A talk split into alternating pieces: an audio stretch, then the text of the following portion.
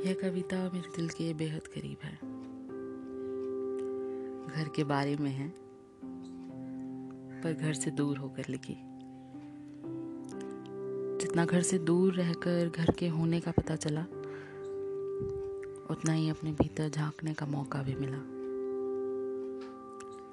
आपके समक्ष है घर से दूर। मैं घर से दूर हूँ। और तेरी याद भी आती है। पर जैसे ही आँखें बंद करता हूँ तो मेरी पीठ पर थपकी देती याद आती है। सुबह आँखें मून जब तू नज़र नहीं आती है, मैं कदम भर भी चलता नहीं माँ, तेरी याद बहुत आती है।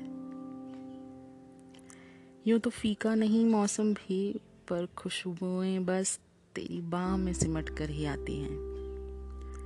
माँ जितना बिखरा होता हूँ मैं तेरी आंचल में आज सब संवेदनाएँ एकत्रित हो जाती हैं।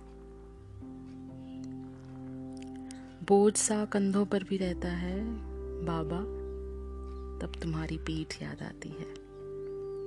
इतने सालों से तुमने मुझे संभाला, तुम्हारी पत्ती की सवारी के अलावा सफ़र करने की कोई और प्रणाली रास भी नहीं आती है। चलते चलते तुम्हारी एड़ी ध्यान आती है। एक जोड़े जूते से पहले हमारी ज़रूरतें क्यारी में पाई जाती हैं।